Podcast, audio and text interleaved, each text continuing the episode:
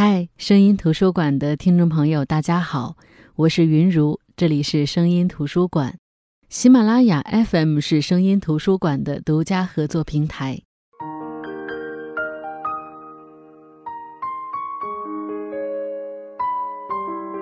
上一期节目，我们分享了八二年生的金智英这本书，谈到了金智英生完孩子后的状态，医生判断是育儿抑郁。那么我相信你和我一样都很好奇，为什么金智英会得育儿抑郁呢？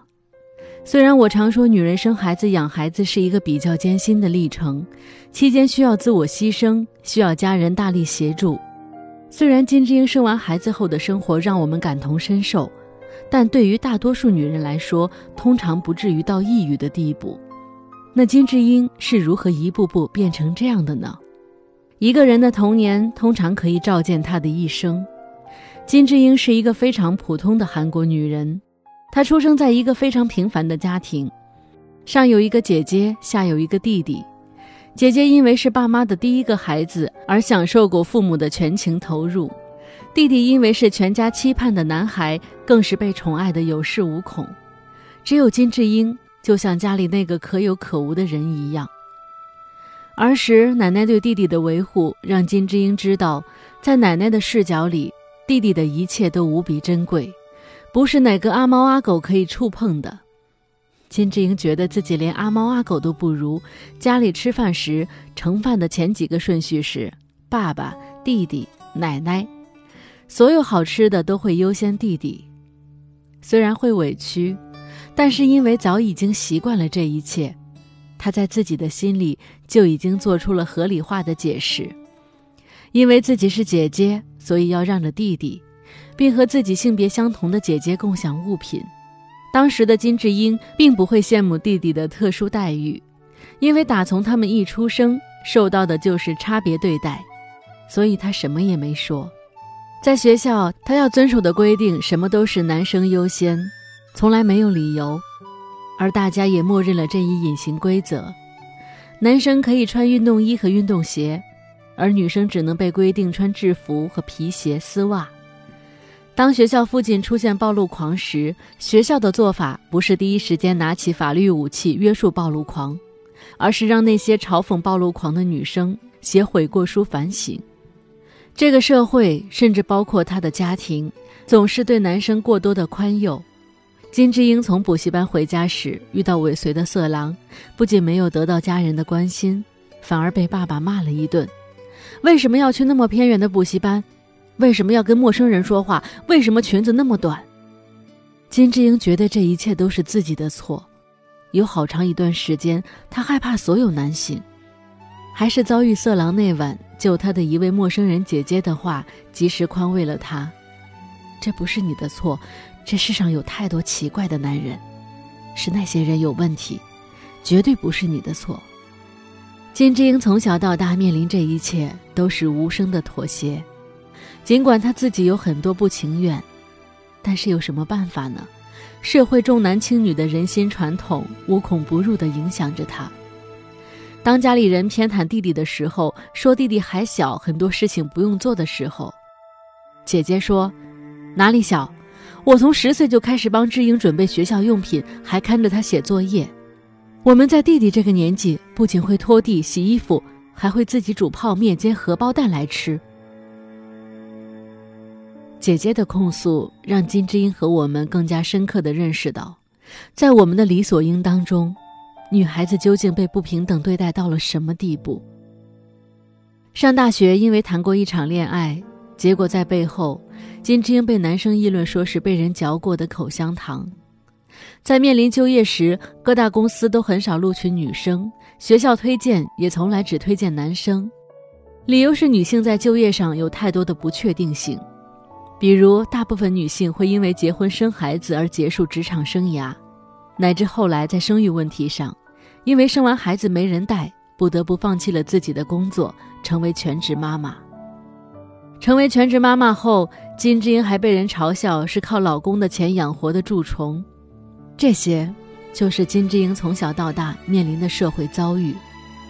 她从不说些什么，即使一些指责是针对她的，正如一篇书评里说的那样，那些日常细细密密的指摘、规训、教诲，逐渐变成锋利的针，一边令金枝英们刺痛，一边慢慢缝上了他们的嘴。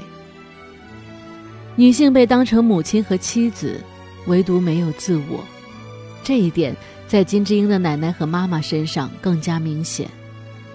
奶奶作为思想被禁锢的更深的一代人，最可悲的是，即便奶奶自己是女人，都更瞧不起女人。她一个人在艰难岁月中养大四个儿子，而爷爷始终养尊处优，既没有养家的能力，也没有那份责任心。但是奶奶对爷爷从未有过任何怨言，她真心认为，丈夫只要不在外偷腥，不动手打妻子，就已经是不可多得的好男儿。她养大的四个儿子，最终只有金智英的父亲赡养她。本来我们会觉得，你看你养那么多儿子有什么用？结果奶奶的逻辑更难以让人理解。她说：“幸好我生了四个儿子，所以才能像现在这样吃儿子煮的饭，睡儿子烧的炕。真的至少有四个儿子才行。虽然真正在煮饭烧炕照顾他的人是他的儿媳妇。”奶奶甚至在儿媳妇，也就是金枝英的妈妈怀孕的时候，也一直在唠叨，要生个儿子呀，至少要有两个儿子呀。金枝英的母亲是期盼有自我的一代，母亲小时候读书好，她的梦想是当老师，可是因为要赚钱供两个哥哥读书，她早早辍学，而且也觉得理所当然，因为那个时候每个家庭都是这样，当时的女孩子们。都是这样过日子的。他这辈子从来没有按照自己的意愿过日子。小时候是为了供哥哥读书，牺牲梦想；嫁人之后，他不是没想过重拾梦想，可是因为育儿，因为赚钱养家，也要放弃梦想。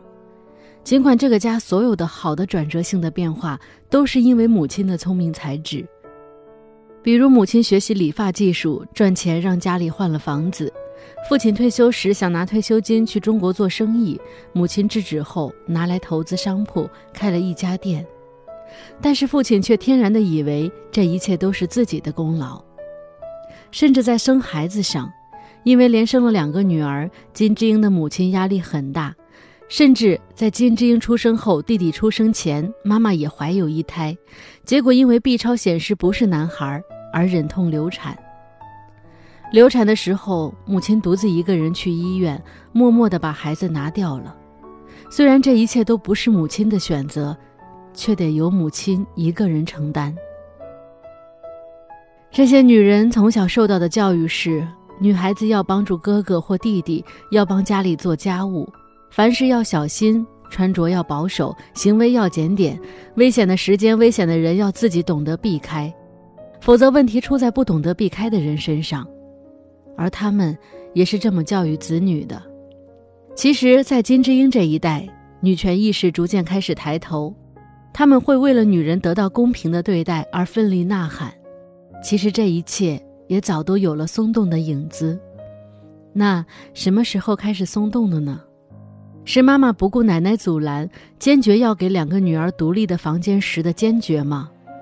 是妈妈送给女儿的世界地图吗？告诉女儿，你们可以有自己的梦想。是小时候班上的男生恶作剧欺负金智英，导致金智英被老师误会时挺身而出的女同学吗？是对学校吃营养午餐时按照男生先吃女生后吃的规则提出质疑的柳娜？是学校的女班长开始出现，并逐渐成为大家热议的事件的时候吗？是故意穿运动鞋上学挑战不合理规则，让学校对女生着装放宽标准的女同学们吗？是面对学校的处罚，嘲讽并制服暴露狂的大姐大说的那句话吗？那句“有错的人应该是那个爱拖爱漏的家伙吧？”我们到底哪里做错了？居然不是去抓那死变态，反而叫我们悔过反省。今天又不是我站在那里脱光给人看。是质疑大学登山社为什么不能有女社长的车胜莲学姐吗？是为了将偷窥女性的男人绳之于法而不惜把公司领导得罪的金恩石吗？这些人都是勇于向拥有绝对权力者抗议自认不当的事情，并希望因此获得改善。但这些人的力量，仍旧无力对抗绝对男权的社会现实。比如，金智英的姐姐是一个很有个性的女人，也是在金智英的生活中最早对男女不平等有所反抗的人。但是因为家庭条件的关系，她在选大学时不得不选择更为便宜的师范。工作中遇到的女领导金恩石，在一众男领导中出类拔萃，但却是所有元老级人物中职位最低的。中国女性所面临的遭遇，与韩国相比还是好很多。这跟国家政策和基本的国民教育相关，其实也跟计划生育的强制推行有关。当然，我也知道，在这个世界上，依旧还有很多胎儿因为不是男孩而消失。在我去到的很多农村，女人们依旧不能上桌。家里不富裕的时候，能够继续读书的不是学习成绩好的那个，而是性别是男的那个。我的一个朋友。曾经向我哭诉过他内心由来已久的委屈。他说：“你能明白这样一种心境吗？就是爸爸妈妈把你生出来，他们很高兴，但是全家人在你出生后，明显更加盼望另一个孩子，而且那必须是个男孩，因为你是女孩。虽然你也很开心有个弟弟，但不知什么时候开始，你就是想证明，你比弟弟差不到哪儿。”你比弟弟更优秀，你拼命努力，想在各方面证明自己不比男孩差。